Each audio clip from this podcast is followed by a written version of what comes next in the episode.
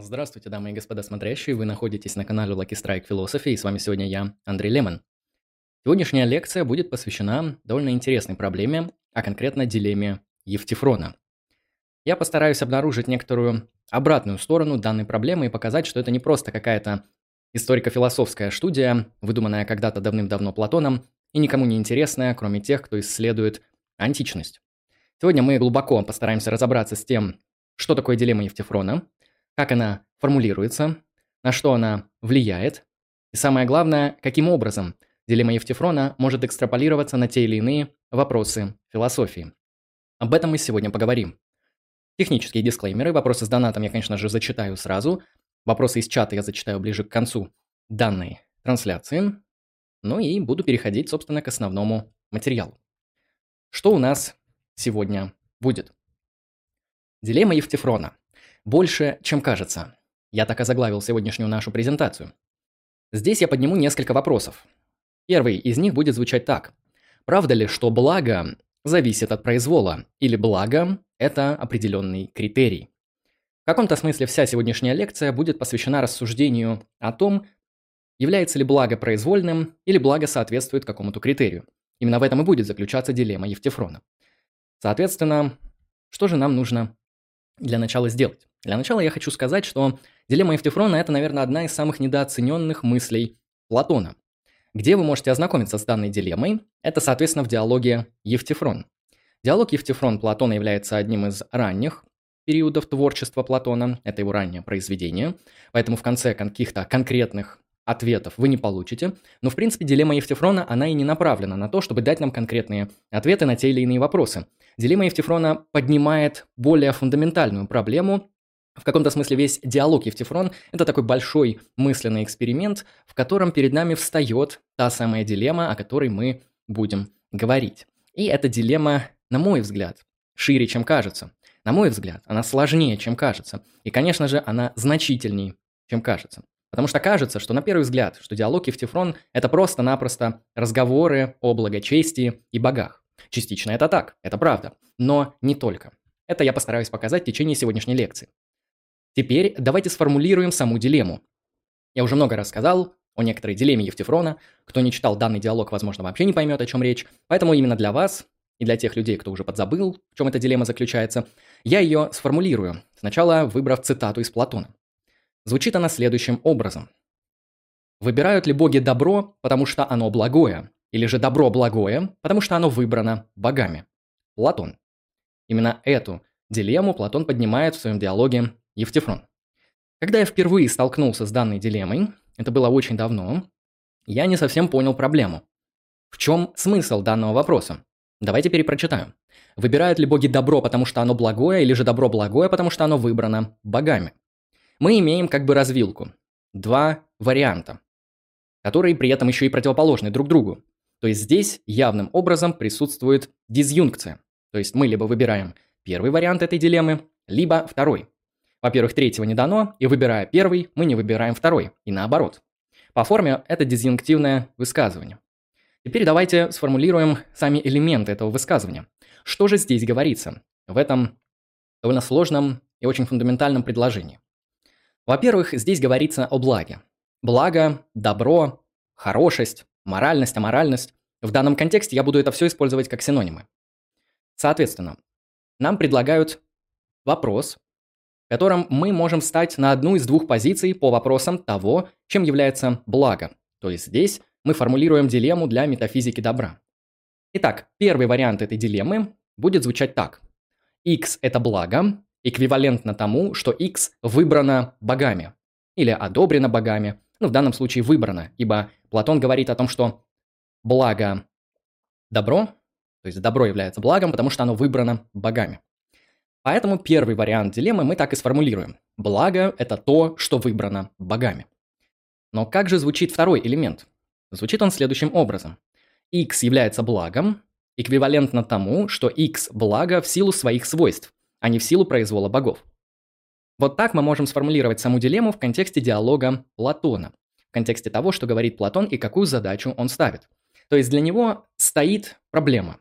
Благо зависит от произвола богов, или благо является благом в силу каких-то других свойств, которые не связаны с произволом богов. То есть добро является таковым в силу присущих ему свойств, или добро является таковым, потому что это выбрано богами. Ну или зависит от произвола богов. Слова «произвол» и «критерий» в этой лекции будут играть очень значимую роль. Поэтому на них тоже фокусируйте свое внимание. Хорошо, а мы сформулировали дилемму Евтифрона. Она звучит так, что мы задаем вопрос, является ли благо чем-то, что выбрано произволом богов, или благо является благом в силу каких-то других критериев. Теперь давайте двинемся дальше. В чем же здесь проблема? Хорошо, мы выделили дизъюнкцию, что либо добро зависит от произвола богов, либо добро соответствует чему-то другому. В чем здесь проблема? Давайте ее чуть глубже сформулируем и посмотрим, как мы можем ответить на нее. Что будет, если мы выберем один вариант и разовьем его в ту или иную теорию, или другой вариант? Об этом мы сегодня всем будем говорить. Задаем еще раз вопрос. Является ли благо произвольным, или же благо соответствует определенному непроизвольному критерию? Именно так, на мой взгляд, можно наилучшим способом сформулировать дилемму Евтифрона. Итого мы имеем две позиции на выбор, которые противостоят друг другу. Первая позиция звучит так. Благо является следствием произвола божества. То есть добро эквивалентно пожеланиям Бога. То, что желает Бог и является добром. Это позиция номер один. Далее мы с ней будем работать. Вторая же позиция, с которой мы поработаем позднее, звучит следующим образом.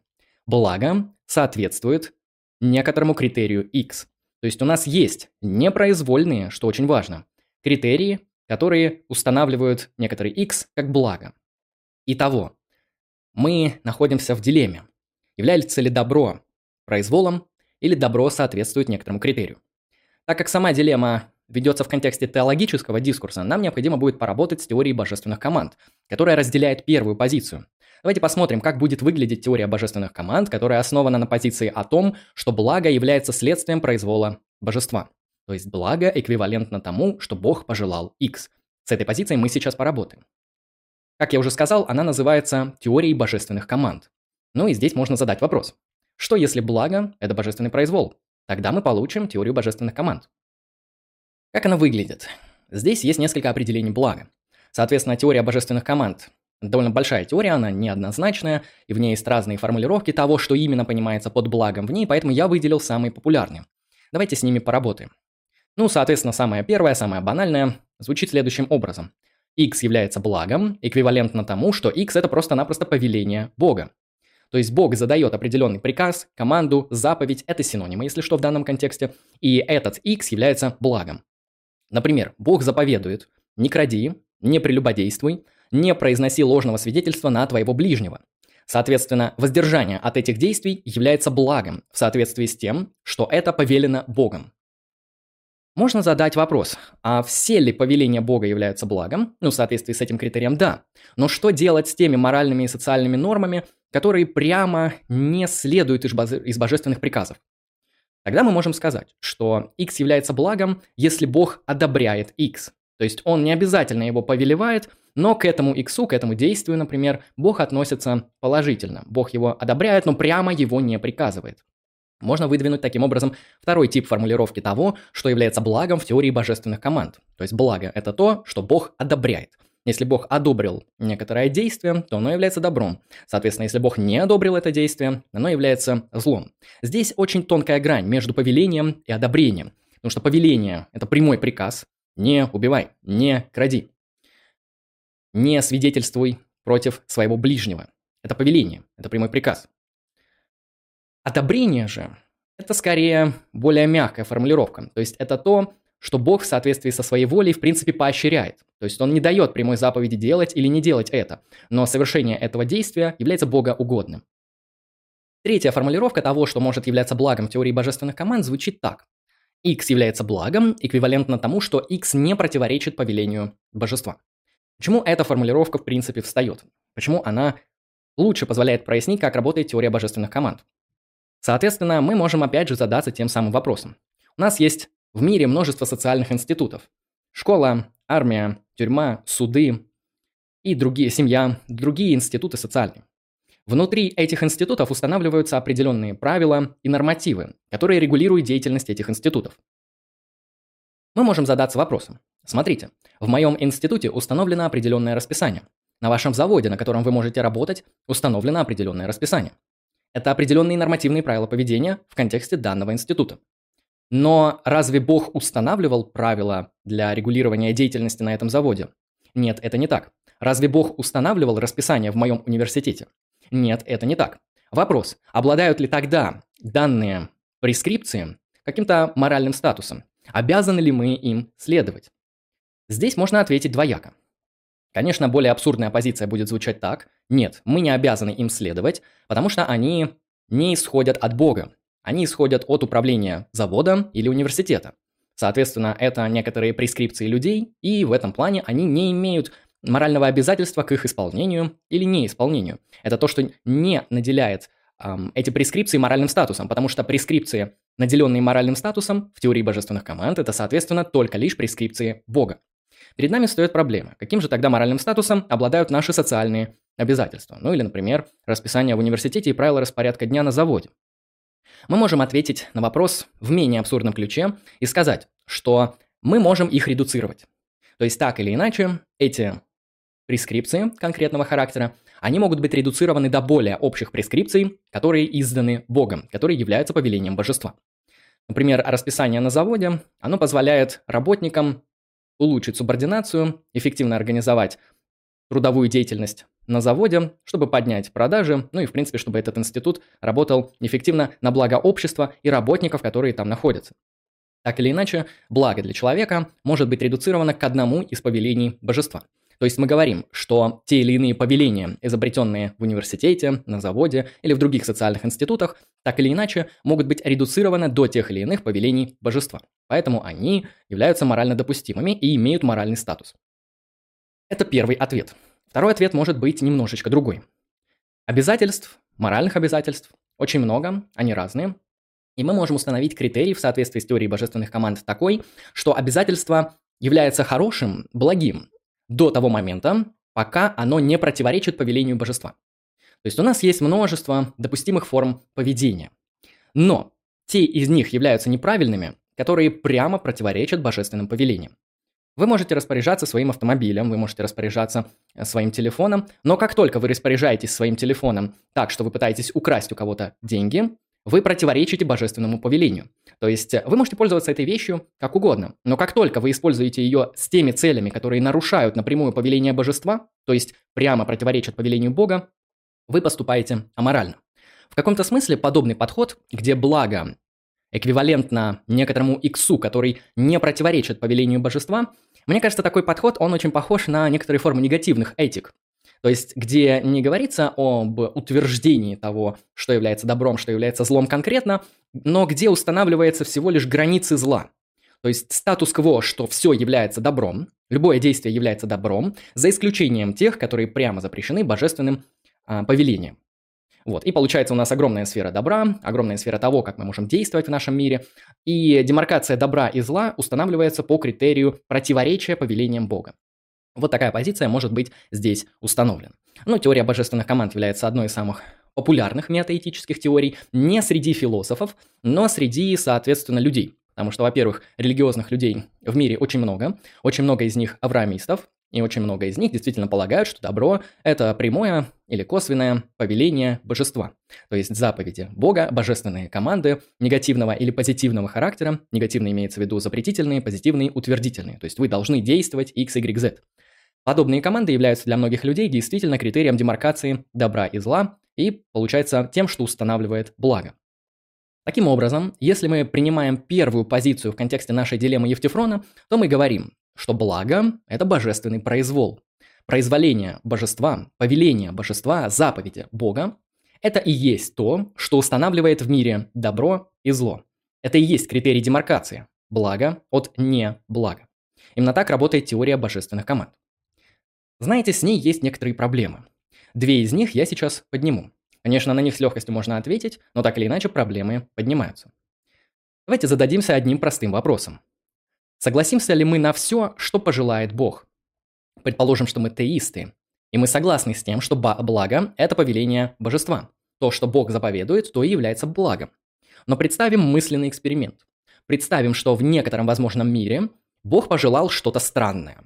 Ну, вот что-то действительно необычное, немножко непонятное. Может быть, даже необоснованное. Итак, давайте я приведу пример. Предположим, что Бог повелел собирать отрезанные ногти с безымянного пальца левой руки каждые 19 дней ровно в 12 часов 13 минут по московскому времени. Ведь Бог может это сделать. Он не обладает запретом на данную возможность, с легкостью может пожелать что-то подобное. Теперь зададимся вопросом. Если Бог пожелает что-то подобное, действительно странное, мы можем задаться вопросом, зачем? Почему я должен собирать отрезанные ногти со своего безымянного пальца левой руки каждые 19 дней ровно в 12.13 по Москве? Более того, здесь возникает множество проблем, если мы принимаем данное повеление. Что делать, если по Москве в 12.13 вы живете где-нибудь в Бразилии, когда там очень темный час ночи, то есть вам нужно будет каждый день просыпаться, ну ладно, не каждый день, каждые 19 дней просыпаться ночью и совершать данные действия. Что делать, если у вас нет безымянного пальца? Что делать, если у вас нет левой руки? Что делать, если у вас странно растут ногти? Что делать, если вы не можете отрезать ногти, например, если вы ребенок? Как видите, подобное повеление задаст очень много вопросов. То есть э, вопросы реализации будут очень дискуссионными. И, конечно же, вопросы того, зачем. Зачем? Потому что мы существа рациональные, мы существа, которые ищут причину. Мы хотим знать, почему нам пожелали это. Предположим, что тот возможный мир, в котором Бог повелел именно это повеление, особо ничем не отличается от нашего. То есть э, это действие не приводит к каким-то последствиям, которые фундаментально отличны от тех последствий, которые произошли бы в нашем актуальном мире. И мы не совсем поймем, что же это такое странное нам пожелал Бог. Согласны ли мы будем с тем, что мы должны соблюдать данную практику и данную заповедь? В принципе, теоретик божественных команд может проглотить пулю или заглотить пулю, как-то по-разному формулируют, и сказать «да, ну да, Бог может пожелать всякое. Если Бог считает, что нам нужно собирать отрезанные ногти с безымянного пальца каждые 19 дней, то так и будет, мы так и будем делать. А в чем проблема? Бог авторитет, он лучше знает. Поэтому окей, мы можем заглотнуть пулю и сказать, что если Бог пожелает что-то странное, то мы будем это выполнять. Ну разве мало странностей в этом мире? Ну вот будет на одну больше. Теперь зададим более серьезный вопрос, который является уже более четкой проблемой для теории божественных команд. Давайте предположим, опять в другом возможном мире, что Бог пожелает что-то фундаментально чудовищное и максимально противоречащее нашим моральным интуициям. Бог может предположительно в этом возможном мире пожелать пытать людей, насиловать женщин, совершать грабежи, вырывать себе зубы и ломать котам лапы. Мы это абсолютно осуждаем, и это всего лишь академический пример. Давайте представим себе такой возможный мир, где Бог пожелал нечто чудовищное для наших моральных интуиций. Те действия, которые я сейчас перечислил, ведь они действительно для многих из нас, я уверен, для подавляющего большинства людей, являются аморальными. Но ведь если Бог это и есть тот, кто устанавливает благо, Бог это и есть агент, который демаркирует добро от зла, это тот, чей произвол устанавливает добро, то из этого напрямую следует, что если Бог пожелает нам что-то чудовищное для наших моральных интуиций, то это автоматически станет благом в соответствии с теорией божественных команд. Ладно, мы можем согласиться, если Бог пожелает что-то странное и необычное, как было в примере с отрезанием ногтей. Но если Бог пожелает нам что-то злое. Знаете, все мы помним знаменитый пример Авраама, где Бог пожелал ему, заставил его, ну ладно, повелел ему убить своего собственного единственного и самого любимого сына. Мы понимаем, что концовка, конечно же, очень благополучная, очень хорошая, но представьте, что представьте себя на месте Авраама. Да, вы человек, у вас есть желанный сын, которого вы, черт пойми, когда вообще заполучили, потому что семья Авраама долго не могла зачать ребенка. И вот у вас есть самый любимый ваш первенец. И вам Бог, который дал этого первенца, говорит, уничтожь его, убей его, закали его. Это звучит страшно. Вы не знаете, к чему это приведет. Вы абсолютно без понятия. Обманывает вас Бог, испытывает вас Бог, проверяет вас Бог. Или он правда решил убить вашего сына. Ну мало ли что. Вы не знаете. И вот это эпистемологическое незнание, которое, конечно же, было у Авраама в его сюжете, оно навевает дичайший страх. Авраам, он рыцарь веры, да, он стоит перед вопросом. Он должен следовать повелению Бога, и вера для него должна играть более значительную, более фундаментальную роль, или все же он должен следовать семейным обязательствам, своим моральным интуициям и заботе о собственной семье. Это очень серьезный конфликт. Должны ли вы сохранять свои обязательства в отношении семьи или сохранять обязательства в отношении Бога? Понятно, что Авраам выбирает повиноваться Богу, и в этом плане Авраам, он действительно самый последовательный из теоретиков божественных команд. В этом плане проблема остается. Если Бог пожелает нам что-то чудовищное, будут ли тогда данные действия благом, просто потому что их повелел Бог? Конечно, здесь можно легко ответить и на первый, и на второй кейс. На первый кейс можно ответить, что странность – это понятие относительное, понятие релятивное – что странно в одной культуре является нормой для другой. Более того, если странные вещи являются общественной практикой, которую исполняют э, большую часть членов вашего сообщества и делают это систематически и регулярно, то это становится уже не чем-то странным, а чем-то нормальным. Поэтому странность – это то, что для нас странно.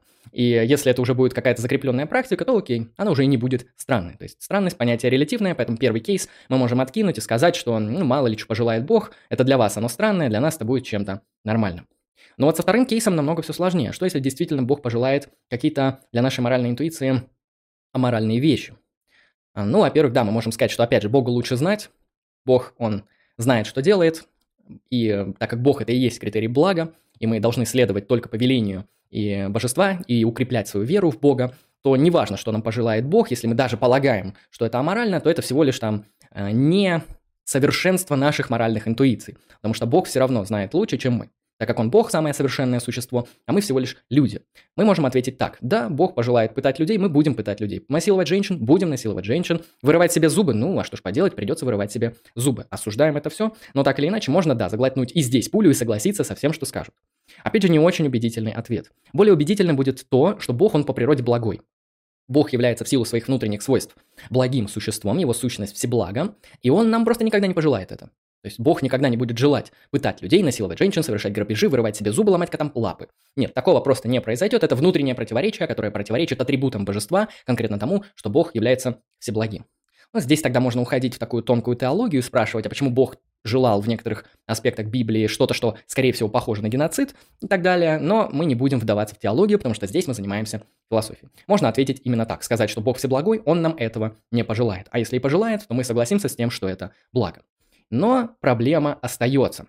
Проблема для человека, который пытается разобраться с тем, какова природа блага, она все равно здесь есть. Потому что, чтобы не повелел Бог, мы всегда можем задаться вопросом, будут ли данные действия благом просто потому, что их повелел Бог. Теперь зададимся следующим вопросом. Что если Бог не существует?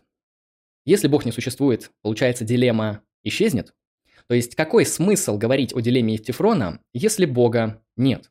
Ну да, предположим, опять же, какой-то возможный мир, где Бога не существует. Ну или, предположим, реальный мир, где Бога не существует, предположительно. Мы об этом точно не знаем. Ну и если Бога нет, если вы атеист, если ваши убеждения носят атеистический характер, то получается, вы с легкостью избегаете всю дилемму Евтифрона, и никакой проблемы для вас нет. Нет, это не так. Я полагаю, что дилемма Евтифрона, она остается дилеммой вообще вне зависимости от ваших метафизических взглядов. Ну ладно, наверное, дилемма Евтифрона будет требовать признания того, что добро хотя бы в каком-то виде существует.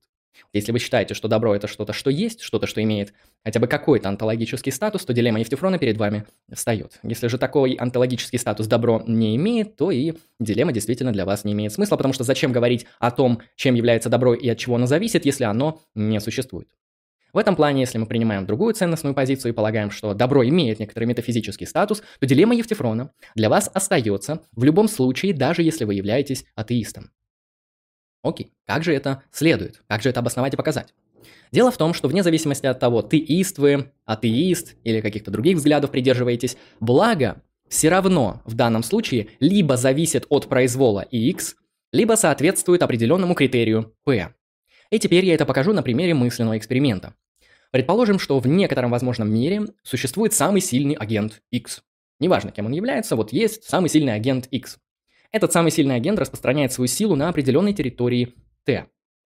X на основании своей воли производит представление о благе на T. То есть есть какой-то самый сильный агент на определенной территории, и он издает некоторые указы на основании собственного произвола, которые и устанавливают благо на этой территории. Мы можем задаться вопросом, Любое ли правило, которое установит этот агент, является благом? То есть действительно ли все, что установит этот самый сильный агент, будет являться добром? Это все еще дилемма Евтифрона. Мы ее оторвали от теологического контекста. Я стараюсь показать, что дилемма Евтифрона на самом деле метафизически нейтральна. Она не зависит от того, теист вы или атеист. Потому что вопрос не в богах, вопрос не в в том, там один бог, два бога, и что делать, если бог там установил это, а не то. А вопрос в том, благо зависит от произвола, то есть благо это следствие какого-то произвола, или благо соответствует некоторому критерию. Вот в чем вопрос. И именно в этом заключается дилемма Евтифрона. Двинемся дальше. Зададимся следующим вопросом. Каковы же эти источники блага при произволе? Например, мы опять же принимаем первую позицию, и мы говорим, да, благо произвольно. Но мы можем задаться другим вопросом. Чей произвол, что, чье произволение в данном случае имеет значимую роль? Кто прав? Произвол может исходить от разных агентов, от разных источников. И мы должны установить тогда, чей же произвол более значим. Здесь есть несколько теорий. Я выделил самые популярные и, наверное, интересные. Итак, первый, конечно же, такая самая простая. Мы говорим, что произвол любого агента устанавливает благо. Эта теория в метаэтике называется агентным релятивизмом. То есть благо устанавливается в соответствии с произволом конкретного индивида, то есть агента.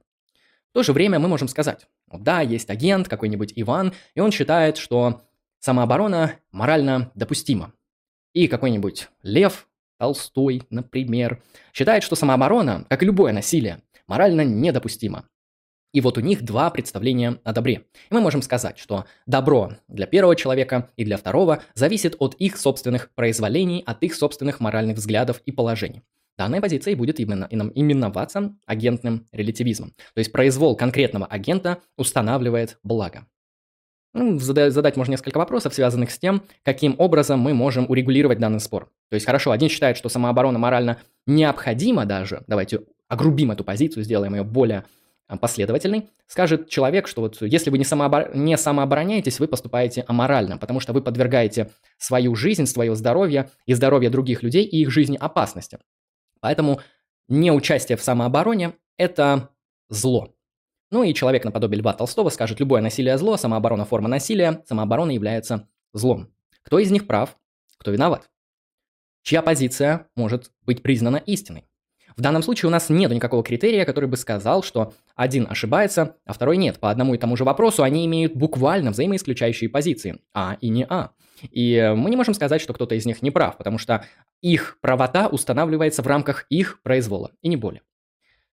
Теперь мы можем подняться на уровень чуть-чуть выше. Произвол... Предположим, что благо – это не произвол конкретного человека, а произвол группировки агентов. Тогда мы попадем в концепцию метаэтического культурного релятивизма. Ну, здесь, правда, есть некоторое уточнение, что в культурном релятивизме благо зависит именно от культурной группировки, а не просто от группировки агентов. Но я думаю, эту позицию можно расширить и просто сказать, что под этой группой может быть что угодно. Например, классовая группа, гендерная группа, национальная группа, этническая группа, религиозная группа, культурная группа. Этот список можно продолжать очень долго. Но чтобы не уходить в дебри, давайте просто скажем, что произвол группы агентов в версии культурного релятивизма устанавливает благо. Например, мы говорим, что в Британии двигаться на автотранспорте по левой стороне проезжей части является морально правильным. В России двигаться по левой стороне проезжей части является морально неправильным. Кто же здесь прав? Неужели у кого-то неправильные правила дорожного движения? Неужели в России ошибаются? Или в Британии, что может быть тоже? А, нет, все довольно просто. Благо зависит от культурных условий. В этой культуре сложилось так, что эта культура своим произволением и своей традицией и практикой устанавливает это правило как правильное, а в России другое. Вот так и вот и все. То есть мы можем установить, что произвол группы агентов в данном случае культурный релятивизм, и устанавливает конкретно благо. То есть благо зависит от произвола не конкретного человека, а культуры. Можно задаться тем же самым вопросом. Во-первых, как урегулировать споры между разными культурами? Например, в какой-нибудь культуре принято пытать людей. А, не знаю, пример, наверное, не приведу, но всегда можно выдумать возможный мир. Вот два сообщества, в одном не принято пытать людей, и стоит абсолютный запрет на пытки, а во втором принято пытать людей, когда им исполняется 18 лет. Вот это общеобязательная практика для этого сообщества. Необходимо пытать всех людей, которые достигают 18 лет. Предположим, пытки очень болезненные, очень вредящие здоровью и оставляющие э, шрамы, которые остаются на всю жизнь. Например, что-нибудь такое. Можем ли мы сказать, что кто-то из них не прав? Можем ли мы сказать, что первое сообщество ошибается, и нужно обязательно ввести пытки, хотя бы там, когда человеку наступает 21 год, или может быть 30 лет, но без пыток никуда, понимаете? Пытки – это благо. Или же наоборот, вторая культура, которая говорит, что пытки обязательно, вот 18 лет по определенным ритуалам, э, в соответствии с определенной процессией, вот это является благом. Э, встает вопрос, как разрешить конфликт между двумя культурами, где взаимоисключающие моральные позиции. Культурный релятивизм скажет «никак». Но это невозможно в рамках данной теории, это очевидно. Раз благо детерминируется в контексте конкретных культурных группировок, то это значит, что они могут взаимоисключать друг друга и при этом оставаться истинными. А, ну, Не очень понятно, но, наверное, можем с этим согласиться. Да, предположим, что пытки одновременно морально допустимы и морально недопустимы, это зависит от территории и культурного контингента, а, который практикует эту практику. Окей, наверное, это так. Может быть, нет. А далее мы можем задаться второй проблемой. Что если агенты, некоторые агенты, например, лично вы, не согласны с некоторыми культурными правилами в рамках вашей культуры? Например, вы родились в культуре X, вы в ней выросли, вы в ней живете, но некоторые моральные следствия этой культуры говорят вам что-то, что не соответствует вашим личным моральным взглядам. Например, вы считаете, что убивать животных, конкретно котов, вот вы считаете, что убийство котов – это аморально. Но в то же время в вашей культуре считается, да нет, с котами можно делать что угодно, это ваши вещи, это ваши собственности, распоряжайтесь ими, как пожелаете в соответствии со своей волей. То есть ваше культурное пространство говорит, можно делать с кошками все, что угодно. Ваши личные моральные взгляды говорят, нет, с кошками нельзя делать все, что угодно, кошек можно только любить и обожать. Пытать, насиловать, убивать, расчленять, вешать, это мы, во-первых, мы это осуждаем, это академический пример, а во-вторых, это, конечно же, все аморально и недопустимо. У вас возникает конфликт между вашими личными внутренними представлениями о благе и культурными представлениями о благе. Соответственно, в рамках позиции культурного релятивизма вы не прав.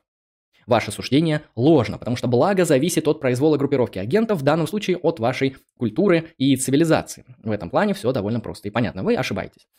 А, вот, и опять же не совсем ясно, каким образом разрешать эти конфликты. Да, если кто-то не согласен с представлениями конкретной э, культуры, что делать в этом случае, есть ли какой-то способ урегулирования данного конфликта и четкого установления того, кто прав, а кто виноват.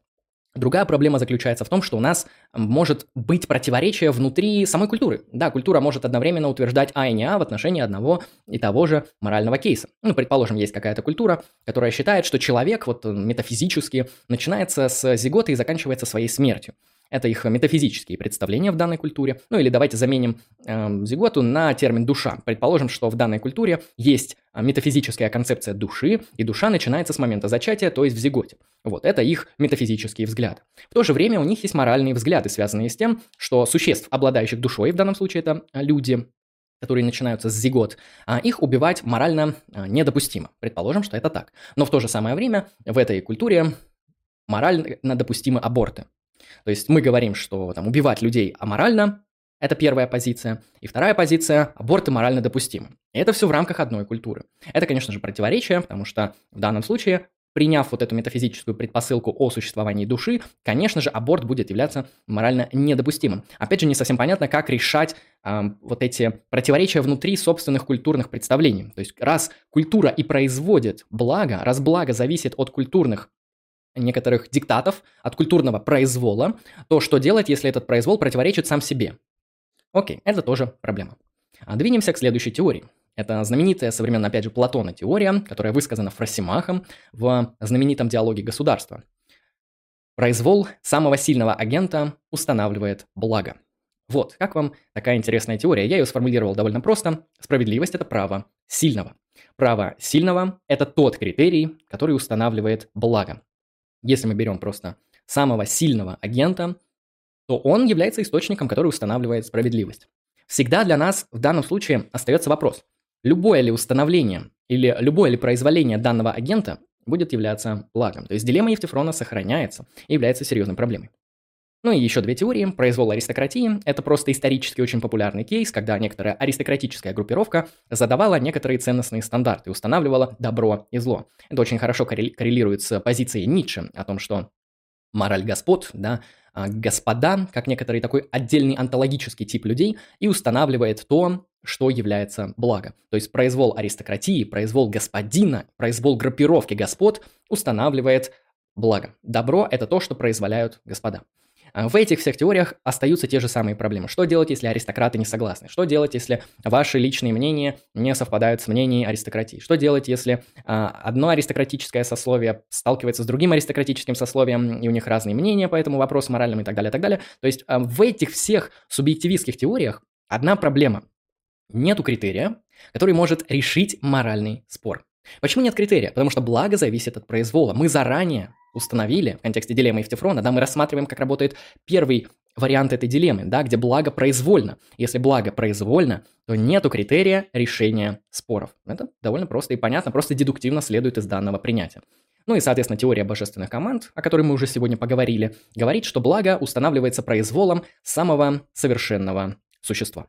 Именно так мы можем говорить об источниках блага при произволе, то есть при принятии первой позиции в контексте дилеммы Евтифрона. Двинемся дальше.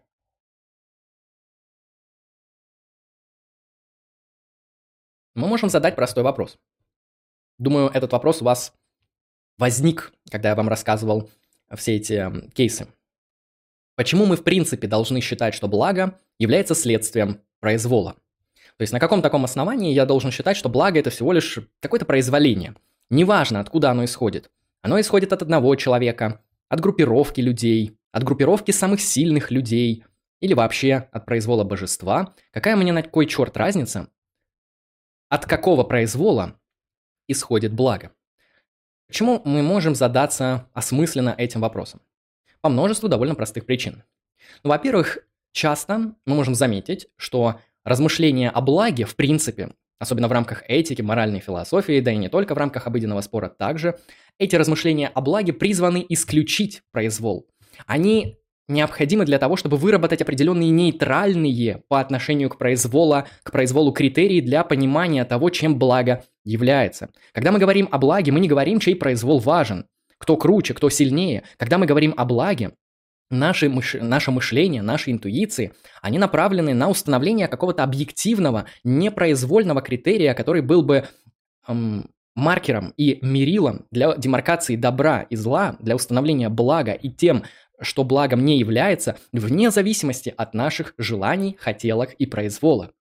Мы можем просто-напросто сказать, если благо произвольно, то это в принципе не благо, это вовсе не благо, и мы не обязаны ему следовать. Заповедь «Не кради», о которой мы поговорили в контексте теории божественных команд, важна для нас не потому, что это всего лишь произвол самого совершенного существа, произволение Бога. Нет, заповедь «не кради» для нас важна, потому что запрет на кражу соответствует нашим представлениям о праве собственности. Это связано с тем, что для нас обладает внутренней ценностью естественное право на собственность, а не произвол Бога. В этом плане произвол Бога – это всего лишь то, что устанавливает заповедь.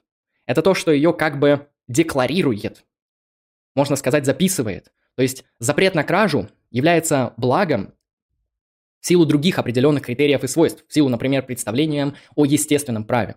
Запрет на кражу может являться добром, потому что эм, альтернативная ситуация будет способствовать плохим последствиям. Да, минимизацию благополучия и счастья в нашем сообществе, а максимизацию счастья и благополучия мы можем считать благом. Этот критерий уже не произволен, он не зависит от мнений агентов, он является э, отчужденным от конкретных людей, он нейтрален в этом плане. Соответственно, вот заповедь «не кради» важна нам не потому, что это просто то, что захотел Бог. Она нам важна, потому что она соответствует некоторым непроизвольным критериям объяснения того, что такое благо.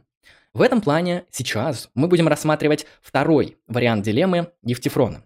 Как мы поняли, принимая первую позицию в контексте дилеммы Евтифрона, мы устанавливаем то, мы заранее говорим на таком вот метаэтическом метауровне, да, что благо – это произвол. И наша задача заключается только лишь в том, чтобы установить, чей произвол является источником блага. То есть это произвол конкретных людей, группировок людей, людей с особыми характеристиками, произвол богов или произвол конкретного божества, самого совершенного божества. В этой топике мы говорим, что благо произвольно, и нужно всего лишь установить источник произвола. Мы можем просто ее, знаете, ну не то чтобы карикатурно, но повесить ярлык на все эти теории и сказать, справедливость – это право сильного, благо – это то, что желает сильный. Кто этот сильный? Вопрос отдельный. Может быть, это вы сильны, может, это Бог силен. Ну, Бог по определению самый сильный, поэтому здесь, э, если благо – это э, произвол самого сильного существа, то благо будет детерминироваться Богом, потому что Бог – это самое сильное существо э, в бытии. Но, предположим, что Бога нет, тогда для нас возникает вопрос, кто является этим самым сильным агентом. В общем, если уж благо для нас не является произволом, то, наверное, благо соответствует определенному критерию. И наша задача с помощью некоторых нейтральных методов выработать и обнаружить этот критерий. А, я бы даже сказал не и обнаружить, а или. Потому что мы можем сказать, что благо создается нами как агентами, но этот критерий, который производят агенты, он нейтрален, он не зависит от произвола. Это будут конструктивистские версии того, как мы можем понимать благо. Или же можем сказать, что благо есть, оно соответствует некоторому объективному устройству реальности, и наша задача всего лишь это установить этот нейтральный критерий, который будет демаркировать, что произвол одного человека правильный и соответствует благу, а произвол другого человека неправильный. Вот такой вопрос. Двинемся дальше. Каков критерий блага? Хорошо, мы можем предположить, что благо непроизвольно. Хотя это очень, знаете, интуитивно достоверная позиция, потому что когда мы даже открываем государство Платона, и Фросимах нам прямо говорит, справедливость – это право сильного, справедливость – это то, что желает сильнейший, мы даже не хотим с ним спорить. Мы даже заранее, у нас даже, наверное, не, у меня лично не возникало при первом прочтении каких-то контртейков от Сократа, да, который мог бы я предвосхитить в контексте того, действительно ли это так или иначе. То есть эти позиции, они действительно интуитивно достоверны для многих людей. Да, мы говорим, да, благо произвольно. Нужно просто смотреть, чей произвол. Чей произвол, в каких условиях, в какой ситуации.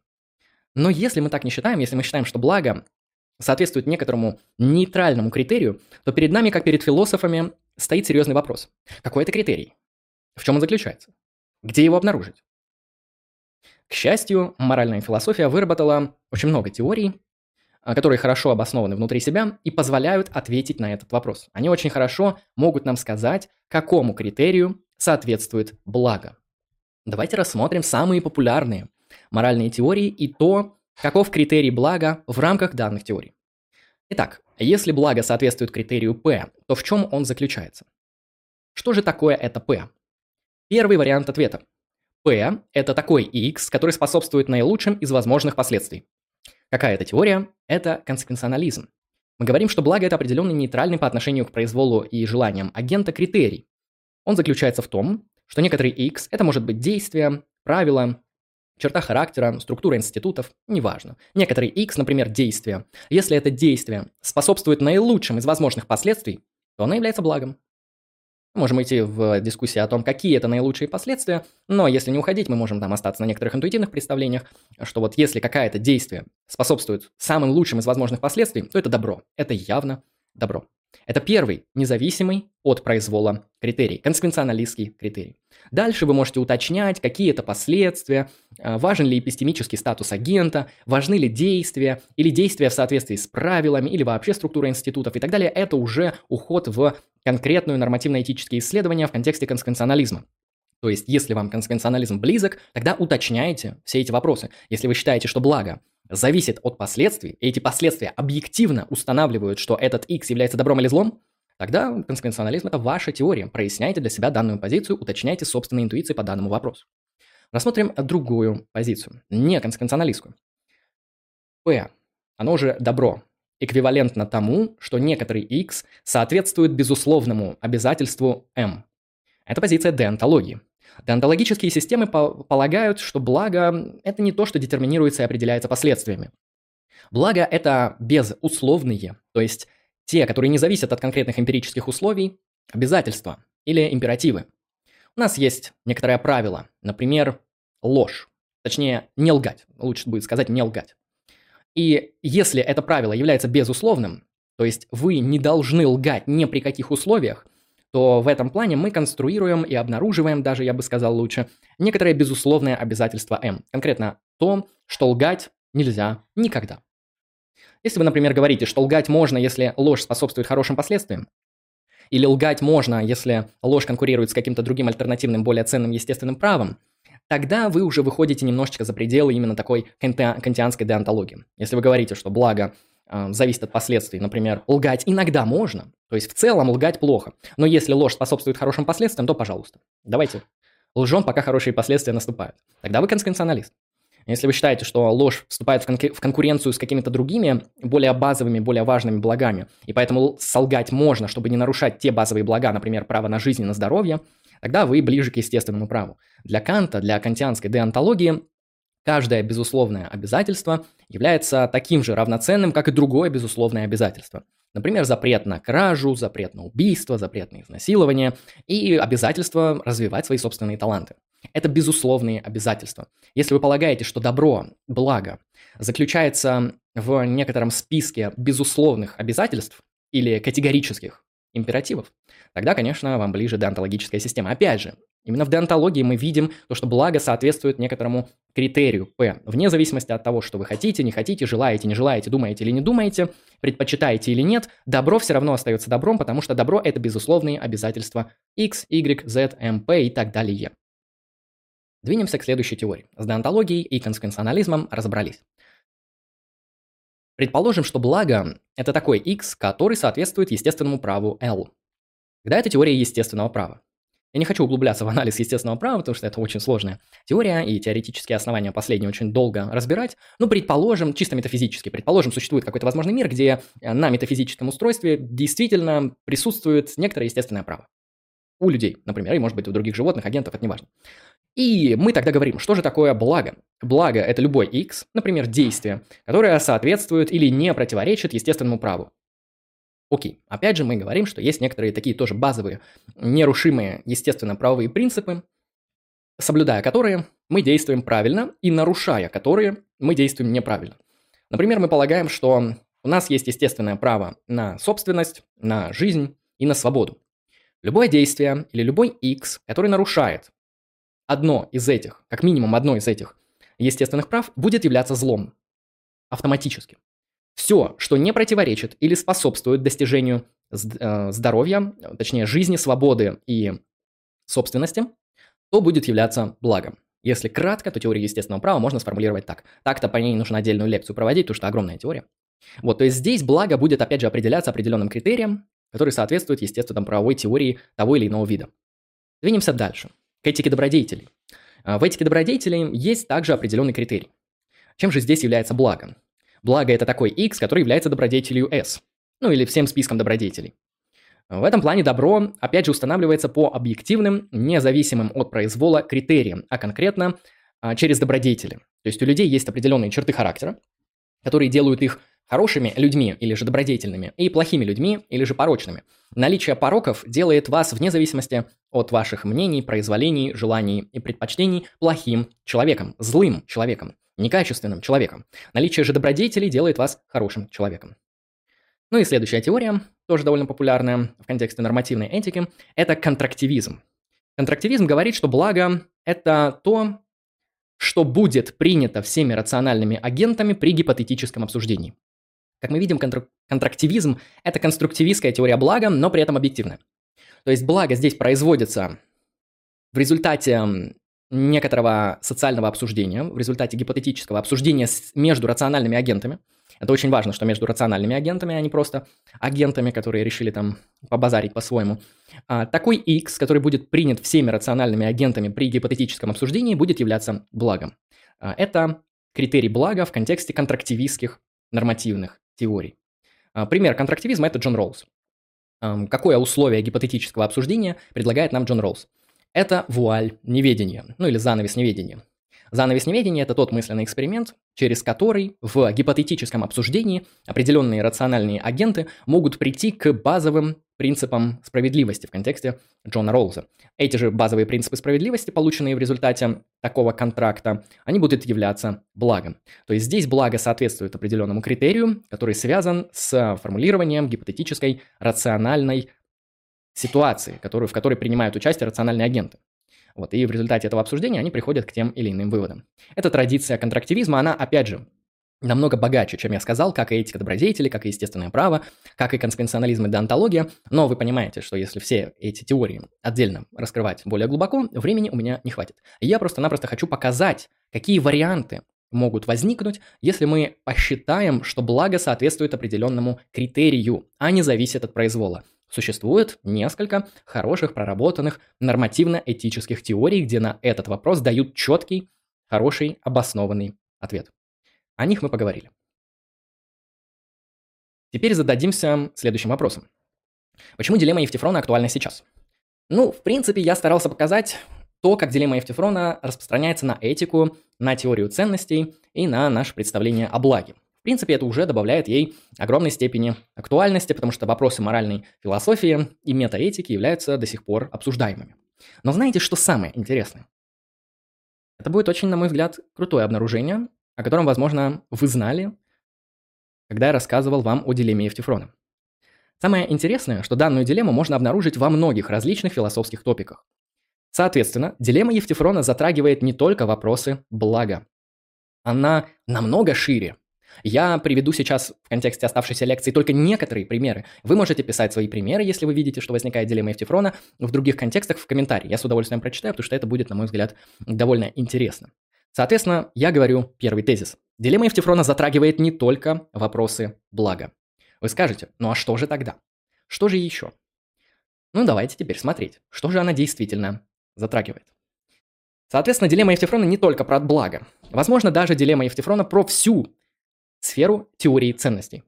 Если мы говорим о чем-то, что касается ценностей, мы сразу же можем обнаружить там дилемму Евтифрона.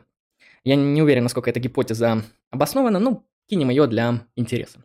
Давайте посмотрим. Давайте посмотрим, где же дилемма Евтифрона работает, кроме концепции блага. Эстетика. Задаю следующий вопрос. Является ли X красивым или уродливым, потому что того пожелала определенная группировка людей M? Или X является красивым или уродливым в силу определенного независимого критерия P?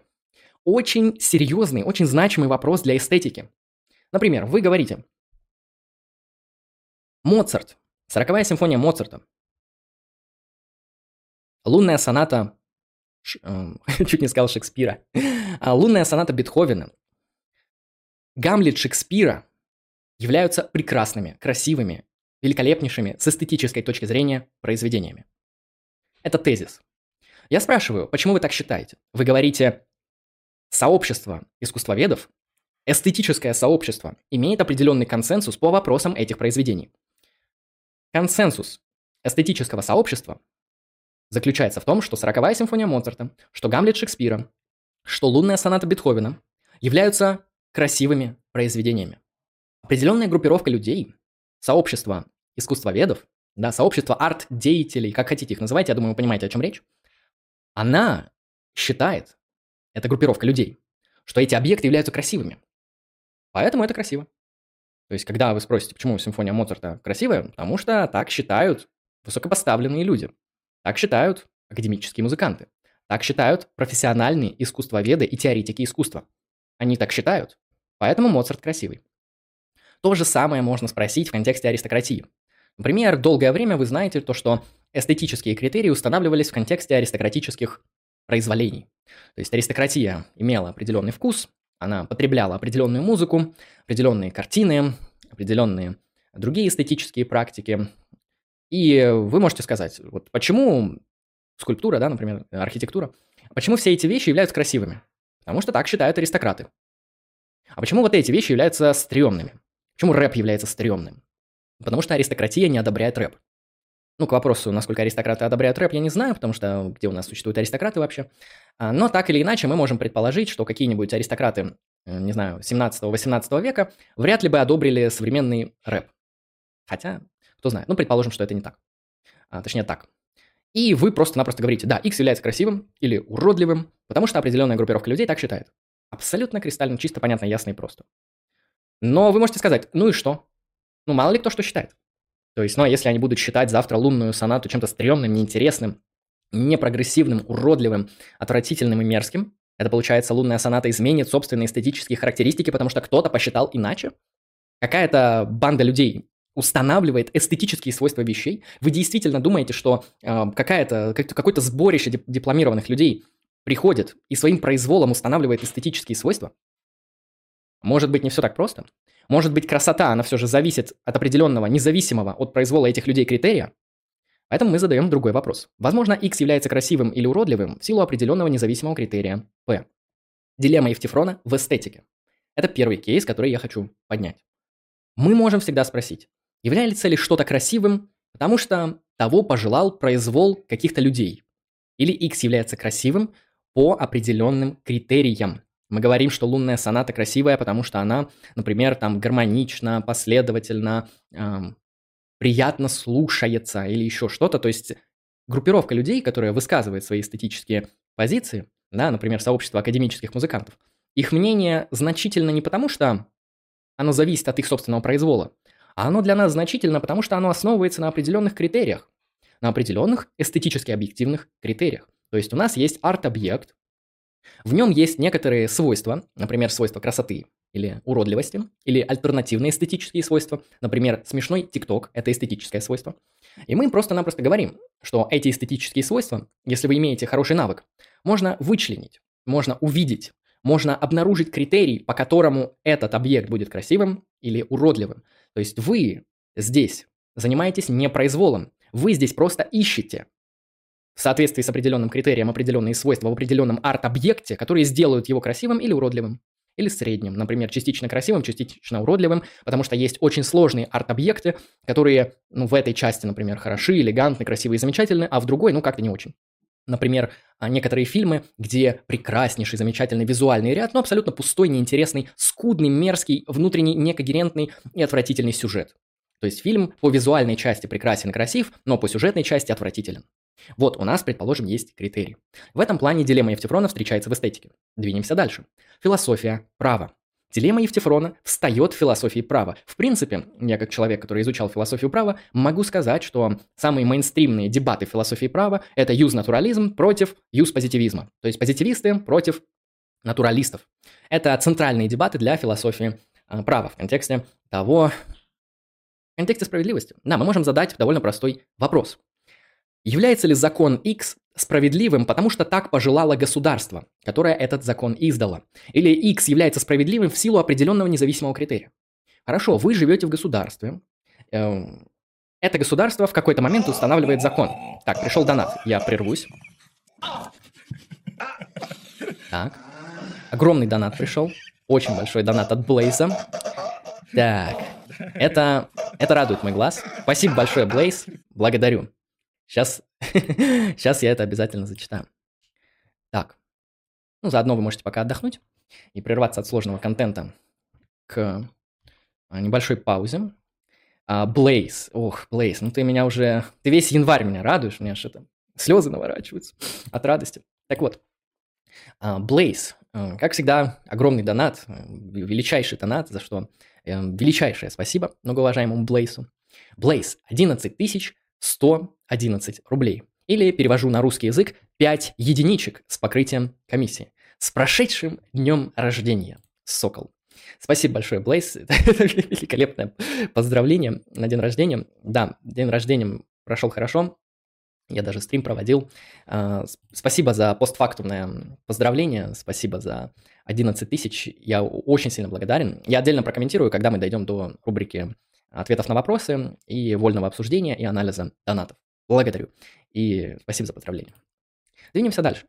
Философия права. Поднимем тот же самый вопрос. Является ли закон справедливым, потому что так пожелало государство, или определенный закон справедлив в силу некоторого независимого критерия П? Вы живете в государстве. Государство в какой-то момент времени устанавливает закон. И теперь в этом законе написано говорить определенные вещи, писать определенные вещи, особенно в соцсетях, совершать определенные репосты, особенно в соцсетях, категорически запрещено под угрозой административного и даже уголовного наказания. Вот такой вот закон. Издали. Принят во всех чтениях. Хопа.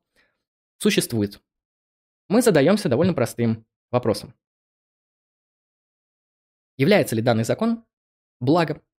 Является ли данный закон хорошим? Просто потому что этот закон установило государство. Например, чисто с технической точки зрения, то есть в контексте юридической техники, закон идеален. Не имеет внутренних противоречий, прекрасно соотносится с другими нормами и принципами, замечательным образом реализован, применяется в четко ограниченных рамках. Никакого произвола в применении этого закона. Вот что написано, а, то и применяется. То есть с точки зрения юридической техники закон совершенен. Хорошо. Мы можем сказать, да, это хорошо проработанный продукт. Это замечательная технология. Но вопрос о том, является ли этот закон справедливым, остается. Более того, если вы считаете, что в принципе данный вопрос имеет смысл, если вы полагаете, что можно спросить у некоторого закона, является ли он справедливым, вы уже, открою вам секрет, придерживаетесь теории естественного права в том или ином смысле. Потому что естественное право разделяет право и закон. Для естественного права закон – это конкретные легальные установление государства. Это так называемый позитивный закон, о котором я сейчас говорил. Право же – это определенные принципы, нормативные, этические принципы справедливости. в соответствии с которым мы можем оценивать этот закон как правильный или неправильный, справедливый или несправедливый, морально допустимый, морально недопустимый, хороший или плохой, обязательный или нет. Потому что закон с точки зрения естественного права не имеет юридической силы, если он противоречит естественному праву. В этом плане несправедливый закон законом не является. Это тезис естественного права. Позитивисты так сказать не могут. Для позитивистов Справедливость – это то, что устанавливается сувереном в контексте государства. Почитайте теорию Гоббса как один из видов того, как выглядит правовой позитивизм. Хотя там есть спорные моменты, насколько Гоббс позитивист, э, но общее мнение, что Гоббс скорее позитивист, чем естественный э, юс-натуралист. Я скорее склоняюсь к тому, что у Гоббса синтетическая система, которая на самом деле основана на юс-натурализме, просто на самом минимальном. Поэтому он очень сильно кажется, на первый взгляд, позитивистом. Но это мои отдельные размышления по концепции Гоббса. Если хотите, с донатом могу ответить на этот кейс. так вот, ну или вопросом. А в этом плане, если мы считаем, что некоторый закон несправедлив, то у нас должен быть определенный критерий. То есть у нас есть объективный какой-то независимый критерий, по которому мы оцениваем справедливость, несправедливость, или, проще говоря, легитимность или нелегитимность того или иного закона. Если мы говорим, что справедливость – это произвол государства, справедливости не существует вне государства, справедливость – это то, что устанавливается, в принципе, государством, то и спорить здесь не имеет смысла. Вы просто говорите, этот закон справедлив. Единственное, что вы можете оценить, это его юридическую технику. Насколько он проработан, насколько он точен, понятен, не противоречит ли он другим нормативно-правовым актам. То есть вопросы технической реализации этого закона вы, конечно же, оценить можете. Но ни в коем случае вы не можете сказать, он несправедлив, вы что, ведь ограничивать свободу слова это морально недопустимо. В данном случае вы переходите сразу же в теорию естественного права, где говорите, что есть определенный нормативный этический критерий, в соответствии с которым этот закон несправедлив.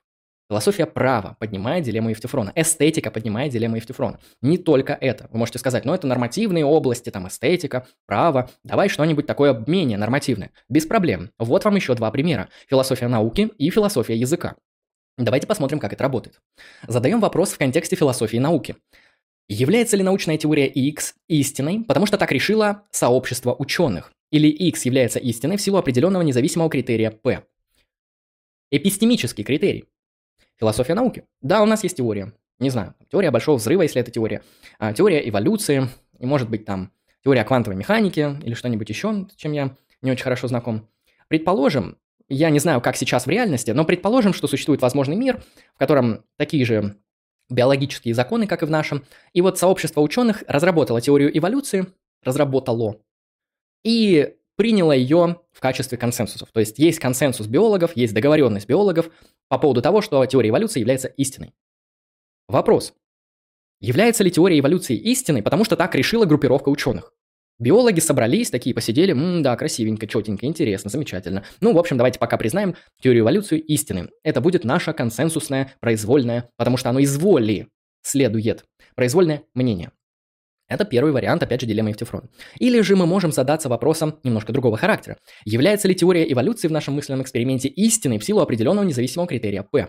Тогда вопрос в том, в чем он заключается. То есть, если действительно определенная группировка ученых, а это постоянно бывает, особенно в гуманитарных науках. Например, в политологии принято считать, что то, что было в Германии в 30-е и 40-е годы, это правый режим. Предположим, что такой консенсус в политологии, как политической науке. А, и, соответственно, является ли это правдой Является ли это истиной просто потому, что определенная группировка ученых консенсусно так решила? Хороший вопрос, не так ли? Философия науки, да. Эм, является ли что-то истиной просто потому, что это соответствует произволу ученых? Или все же эти теории, концепции, научные гипотезы и положения являются истинными или ложными в силу каких-то других критериев? Например, потому что эта теория соответствует реальности, Например, потому что эта теория наиболее просто и убедительно объясняет происходящие события и при этом еще и предсказывает события в контексте будущего опыта. На анализе прошлого предсказывает будущий опыт. Вот предположим так, что теория обладает объяснительной силой, предсказательной силой и простотой. Это независимые от произвола критерии. И тогда мы можем задаться вопросом, что для нас важно. Определенные критерии, которые не зависят от произвола, или все же произвол философии науки этот вопрос встает. Конечно, здесь можно немножечко поставить проблему еще глубже, я это не буду раскрывать, но вы можете сказать, а что если эти критерии тоже произвольны? Вот э, произвол по отношению к критериям – это проблема для всех рассуждений, связанных с вторым элементом дилеммы Евтефрона. Действительно ли выделение того или иного критерия является непроизвольным? Потому что хорошо, мы скажем вот что критерий простоты, фальсификации, и наилучшего объяснения является самым важным для того, чтобы признать теорию X истиной, либо ложной. Но в то же время мы можем сказать, что данные критерии установлены произволом ученых. Или же у ученых есть какой-то еще один критерий, на основании которого они отбирают эти критерии. А есть ли критерий у того критерия, на основании которого они отбирают критерий третьего уровня? Ну, в общем, можно уйти в некоторые такие вот а, теоретические проблемы. Это тоже держите в голове, не все так идеально, а, но стоит это просто а, помнить. Теперь посмотрим философию языка. Философия науки вроде бы понятна. Где же тут может быть дилемма Евтифрона в философии языка? Походу, это работает только в России, потому что вот то, что я сейчас сформулирую, оно явно очевидно для людей, которые живут в России и в СНГ, но вряд ли будет очевидно и понятно для людей, которые живут где-нибудь ближе к Западу. Формулирую следующий вопрос в контексте философии языка. Является ли употребление языка X правильным, потому что так решила группа лингвистов? Например, Даль, Ожегов и какая-нибудь ваша училка в школе. Или же X является правильным в силу определенного независимого критерия P. Все мы пользуемся языком, все мы употребляем язык, ну, по крайней мере, все те, кто его выучил, тем или иным способом. У нас есть интуитивные представления о том, что язык, он, в общем, таки имеет определенные критерии правильного его употребления. Есть какие-то грамматические внутренние структуры, семантические правила и так далее, так далее, лексические и прочее. А, язык мы можем оценивать на употребление языка как правильное и неправильное. Но мы можем задаться вопросом, а вот эта правильность, она от чего вообще зависит? То есть просто потому, что какая-то группировка людей решила считать это употребление правильным, а это употребление неправильным, Например, та же самая группировка лингвистов или филологов, я уж не знаю, кто там это, Дали Ожегов, наверное, рэперы какие-то очень интересные, раз они так занимаются русским языком. А, но суть в том, что правильное употребление в нашем случае, например, русского языка, оно зависит от группировки людей, от их произвола, или же все же есть какие-то независимые критерии, в соответствии с которым я могу действительно знать, что это употребление языка правильное, а это неправильное. Не потому что так кто-то пожелал, не потому что так кто-то договорился, кто-то так хочет. Если какая-то группировка бандитов скажет мне, что я неправильно употребляю слова, то первое, что мне хочется сделать, это послать их к черту. Потому что нет, вы, как э, могущественная группировка лингвистов, да, или еще каких-то людей, не законодатели моды. И более того, не диктаторы, которые будут устанавливать мне, как правильно говорить. Мы же не находимся в романе 1984, вот, и нас не преследуют за неправильное словоупотребление. Хотя, Вспомните наш пример несколько минут назад про закон про репосты. Ну ладно, не будем. не будем, так сказать, рушить и так прекрасные размышления. В общем, э, проблема довольно простая. Является ли употребление языка правильным, потому что так решила группировка людей, или оно правильно по каким-то определенным независимым критериям? П. Ну, вы скажете, как много дилеммы Евтифрона. Может быть, еще где-то она есть. Я выделил еще два критерия, после чего мы будем подводить итоги по сегодняшней лекции. Итак, Дилемма Евтифрона касается не только эстетики, философии права, философии политики, кстати, тоже. Она касается не только философии науки и даже философии языка, но она касается метафилософии, как той дисциплины, которая мне очень близка и очень нравится, я это сразу же обнаружил, что это также касается и метафилософии, но и касается вопросов социальной, антологии, Например, кейсов, связанных с антологией гендера, расы, этноса и наций. Об этом также сейчас поговорим. Итак, э, что же такое дилемма Евтифрона в контексте метафилософских исследований и размышлений? Довольно просто. А каким метафилософским вопросом мы здесь задаемся? Тем, какова природа философии. То есть, что такое философия и чем она является. Этот вопрос мы задаем.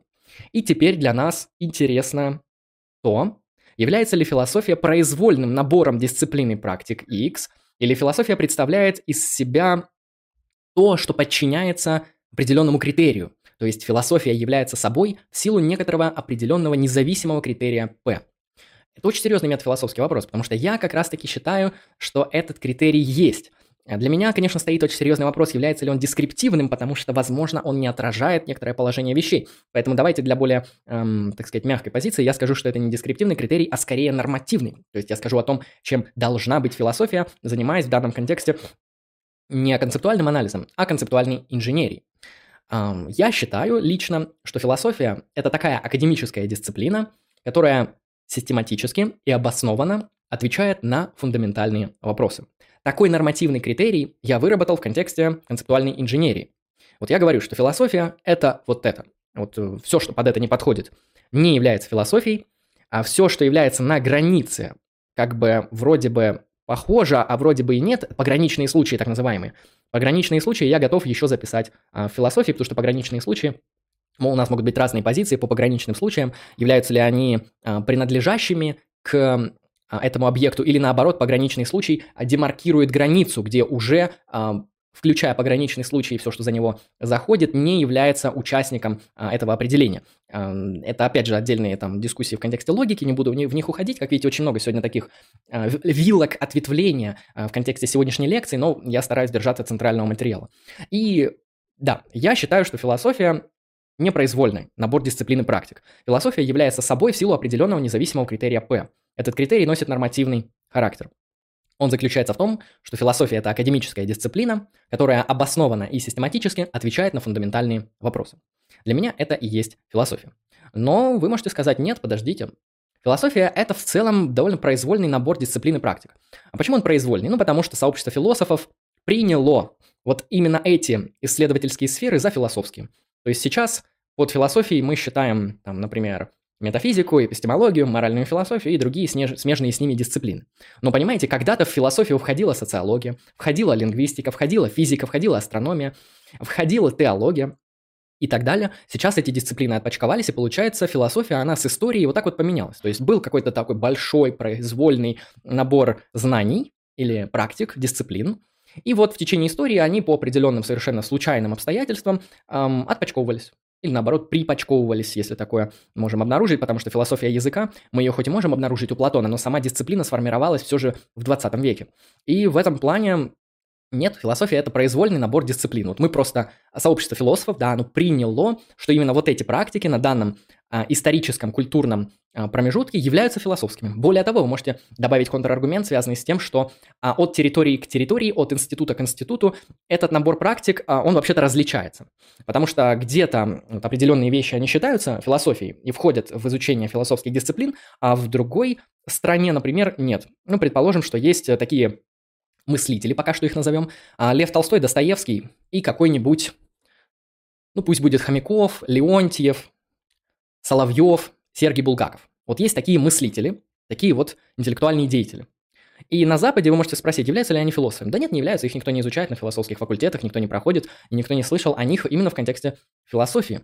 Но в русскоязычных философских вузах очевидно, что все вышеописанные люди принадлежат к русской философии. Да, это а, русские философы, мыслители, которые повлияли на русскую философию и являются ее, так сказать, фронтменами и центральными представителями. И в этом плане философия, как видите, от территории к территории, от временного промежутка к временному промежутку меняется. Это просто случайный набор дисциплин, которые можно описывать в конкретный момент времени на конкретной территории. Нету никакого определенного критерия X, который сделает философию философией.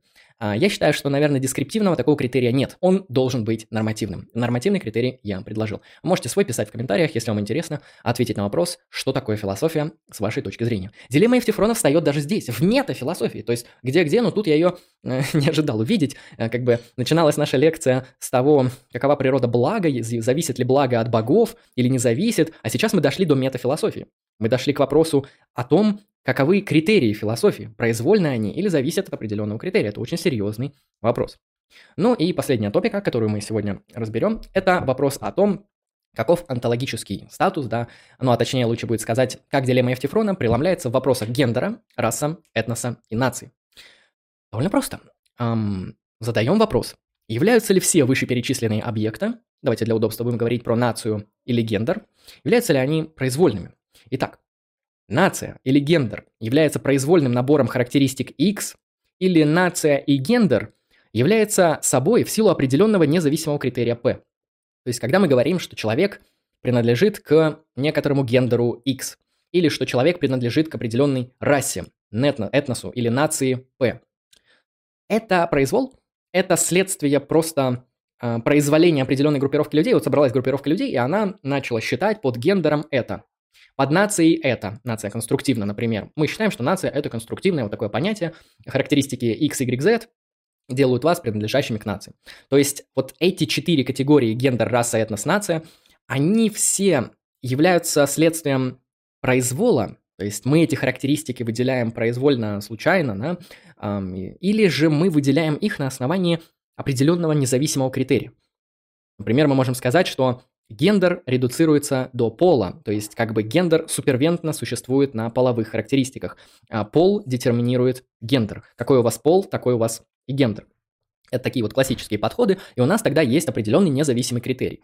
Э, гендер – это такой X, который соответствует полу Y. Например, если мы принимаем, что а, гендерно-половые отношения носят характер супервентности, то есть где основание супервенции а, как бы подразумевает или, лучше сказать, детерминирует супервентные свойства. То есть супервентные свойства гендера, если они в вашей метафизической картине ам, зависят от основания супервенции от пола, тогда гендер это не произвол, это не желание группировки людей или конкретного человека. Гендер – это то, что зависит от определенного критерия. Это критерии половые характеристики. Например, как видим, все эти четыре категории, опять же, поддаются дилемме Евтефрона, и мы можем задать тот же самый вопрос. Являются ли они произвольными или они соответствуют какому-то критерию? Разобрав множество примеров, мы можем задать еще один вопрос. Неужели нет возможности примирения? Почему мы говорим произвол или критерий. Почему дизъюнкция? Почему мы не говорим произвол и критерий? Почему мы не можем поставить конъюнкцию? Совместив первое и второе. Зачем так категорично? То есть либо произвол, либо объективный критерий. Может быть и то, и другое? Давайте приведем несколько примеров. Мы можем сказать, эстетические свойства, конечно же, зависят от деятелей искусства. Но деятели искусства делают выводы на основании определенных критериев, то есть они же не делают выводы на основании случайных факторов. У них есть, у деятелей искусства, определенные э, критерии, в соответствии с которым они выдают свои эстетические высказывания, говоря, что некоторый X является смешным, красивым, грустным, гениальным, шедевральным, эстетически целесообразным и так далее, и так далее. То есть почему мы не можем совместить произволение и наличие самого критерия? Проблема остается. Я сейчас постараюсь это показать следующим возражением. Если арт-деятели делают вывод на основании критерия, то их работа не имеет значения. Почему? Потому что для нас значим критерий. Мы можем сказать, что эти арт-деятели на данный момент развития технологий являются единственным источником, который может обнаружить эти критерии. Но как только мы их сможем как-то формализовать, как-то записать в какой-нибудь искусственный интеллект или создать альтернативные методы, которые позволят нам эти критерии схватывать без деятелей искусства, то деятели искусства отпадут в силу ненадобности. То есть просто сейчас люди устроены так, что кроме этих людей никто не может обнаружить успешно и эффективно этот критерий, поэтому мы полагаемся на их способности, на их вкус обнаруживать этот критерий. Но как только мы сможем вычленять эти эстетические критерии без их помощи, они отпадут, они не нужны будут. То есть именно на уровне э, философского анализа мы можем сказать, что арт-деятели не имеют значения имеет значение критерий, который они обнаруживают, на основании которого они выносят свое мнение. Если же эти арт-деятели делают вывод на основании произвола, то нам абсолютно неинтересно их мнение, потому что оно носит чисто произвольный характер. На мой взгляд, здесь невозможно установить примирение. Мы не можем поставить конъюнкцию и сказать, давайте анализировать и произвол, и критерий. На уровне философского анализа я стараюсь вам показать, что так или иначе мы упремся в дилемму Евтифрона. Мы все равно будем говорить, что либо этот ответ, это высказывание, эта теория зависит от произвола, либо она зависит от определенного критерия. То есть здесь фундаментально важна именно дизъюнкция, то есть или, или произвол, или критерий. Никакого примирения я здесь не вижу. Именно на уровне философского анализа, на уровне практики там что угодно может быть. Поэтому дилемма Евтифрона говорит, либо критерий P, либо произвол X. Ничего третьего, ничего срединного и никаких примирений. Последний слайд на сегодня. Как мы можем это все просистематизировать? Как мы можем это все включить в некоторые более общие категории? Ну, я предложу свой, вы можете предложить свой в комментариях. Итак, мы обнаружили, что в течение всей данной лекции мы находились в определенной дихотомии. Эту дихотомию я обозначаю на данный момент так. Волюнтаризм versus рационализм. Что это значит? Что я здесь, именно в этом контексте, в контексте данной лекции имею в виду? Я говорю то, что мы находимся в дилемме между двумя подходами. Первый подход – это подход установления произвола. Второй подход – это подход обнаружения непроизвольного критерия. То есть, грубо говоря, произвол или нон-произвол. Волюнтаризм, а, воля, которая устанавливает произволение, да, или что-то, что обходит волю. Это на самом деле восходит к дебатам, которые еще в средневековье возникают, но я опять же не буду туда копать, потому что это отведет нас от основной темы. Итак, мы задаем один простой вопрос. Что для нас важнее? Что для нашей практики, для наших философских убеждений является более значимым и более важным? Если вы стоите на стороне волюнтаризма, то для вас, конечно же, важнее произвол. воля суверена, например, вашего бати. Право сильного, могущество суверена, например, вашей матери. Авторитет и уважение к суверену, например, вашего деда. То есть э, мы говорим, что произвол важнее. Воля суверена, право сильного, авторитет, могущество, уважение. Вот это все играет важную роль. И можно это сформулировать так. S утверждает P, например, X является красивым, или правильно употреблять язык так, или добро это P. S утверждает P, потому что S силен и авторитетен. На основании собственного произвола, силы, могущества и авторитета S утверждает P, чем бы это P ни являлось. Это очень похоже на то, что соответствует дионисийскому началу у Ницше, поэтому я тут в скобочках это написал. А саму эту мысль можете развивать отдельно в комментариях, насколько а, все эти тезисы, насколько эти мои а, построения в рамках этой презентации соответствуют дионисийскому у Ницше. По-моему, параллели абсолютно очевидны. Ну и что же тогда на правой стороне? Если слева произвол, право сильного, авторитет, то что нас будет ждать слева? Нас будет ждать непроизвольный критерий. И в данном случае, если вам ближе окажется правая сторона слайда, то вы будете говорить вместо произвола независимый от произвола довод, вместо права сильного вы будете утверждать рационально обоснованное положение или рациональное обоснование позиции, и вместо авторитета вы будете говорить, что вам не важно, кто говорит, вам важно, что говорят. Ибо вы анализируете не личность. Аргументы от хомини для вас не играют значимой роли. Вам важна сама позиция, анализ этой позиции. Критерии, по которым эта позиция может быть хорошей или плохой, обоснованной, необоснованной, истинной, либо ложной. И в этом плане, если для вас важнее право, которое утверждает непроизвольный рационалистический критерий, тогда вашу позицию можно сформулировать следующим образом. S утверждает P на основании доводов и обоснований. Конечно, это соответствует аполлоническому началу у Ницше, на мой взгляд. Итого, мы сталкиваем две позиции – волюнтаризм versus рационализм, аполлоническое, иррационалистические доводы и основания versus рациональные доводы и основания. В этом плане примирения здесь, конечно же, никакого не будет. Либо произвол и волюнтаризм первичен, либо разумность, рационализм первичен. Это действительно очень глубоко уходит в средневековые дебаты о том, что в Боге важнее его воля или его разум, божественный разум или божественная воля. Как видим, теология, философия религии для нас очень много сделала, потому что все это мы можем поместить в секулярные ключи в другие философские рассуждения, которые позволят нам найти ответы на множество других вопросов, которые далеко уходят от философии религии. Вот так вот. Выбирать дионисийское начало или аполлоническое оставлю я вам самостоятельно, на самостоятельное принятие. Что ближе к вашей интуиции, вероятно, то вы и сочтете истинным и правильным. По основному материалу у меня все. Соответственно, мы сегодня поговорили про дилемму Евтифрона. Во-первых, я постарался ее вам сформулировать в контексте Платона. Затем я постарался показать, как она развивается в контексте теории божественных команд. Позже я сформулировал то, каким образом дилемма Евтифрона может быть экстраполирована на другие области философии. Я постарался показать, что это очень продуктивная, очень успешная, важная, интересная форма мышления, которая позволяет не то чтобы решать, но прояснять множество проблем. Поэтому подумайте над дилеммой Евтифрона, обязательно прочитайте диалог Платона Евтифрон, ну и оставляйте свои комментарии по данному вопросу. Что вам ближе? Возможно ли с вашей точки зрения здесь какое-либо примирение? И как вы, в принципе, относитесь к дилемме Евтифрона? Вот как-то так. Основной материал на сегодня закончен. Сейчас я перейду к донатам. Перепрочитаю донат, который был. Еще раз отдельно за него поблагодарю.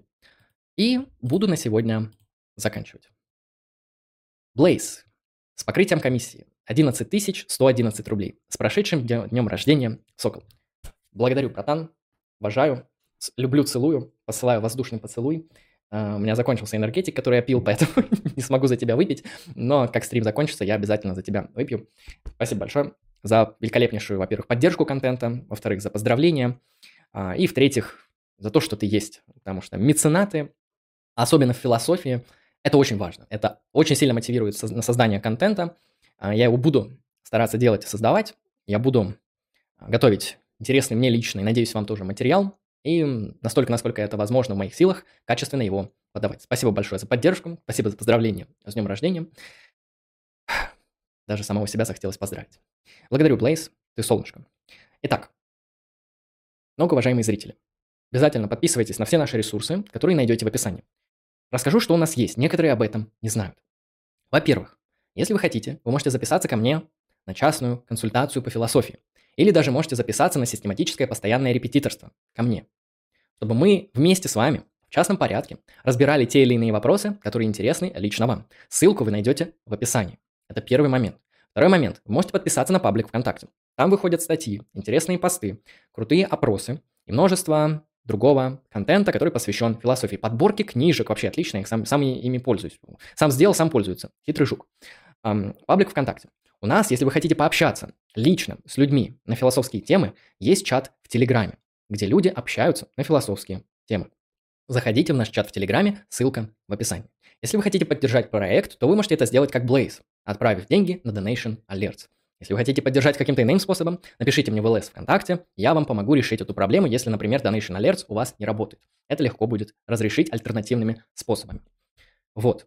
Подписывайтесь на YouTube, на ВК, записывайтесь, если вам нужно, на репетиторство и консультации ко мне по философии, на консультации по магии, например, если вам тоже это интересно. Приходите на все будущие трансляции, донатьте, ставьте лайки, слушайте наши подкасты, о которых я не сказал, да, у нас есть подкасты. И просто просвещайтесь в философии. Будьте умными людьми, слушайте хороший контент, пишите интересные комментарии, читайте важную литературу, делайте себя и мир вокруг вас лучше. С вами был Андрей Лемон, а вы были на канале Lucky Strike Philosophy. Всем вам хорошего настроения, удачи и пока.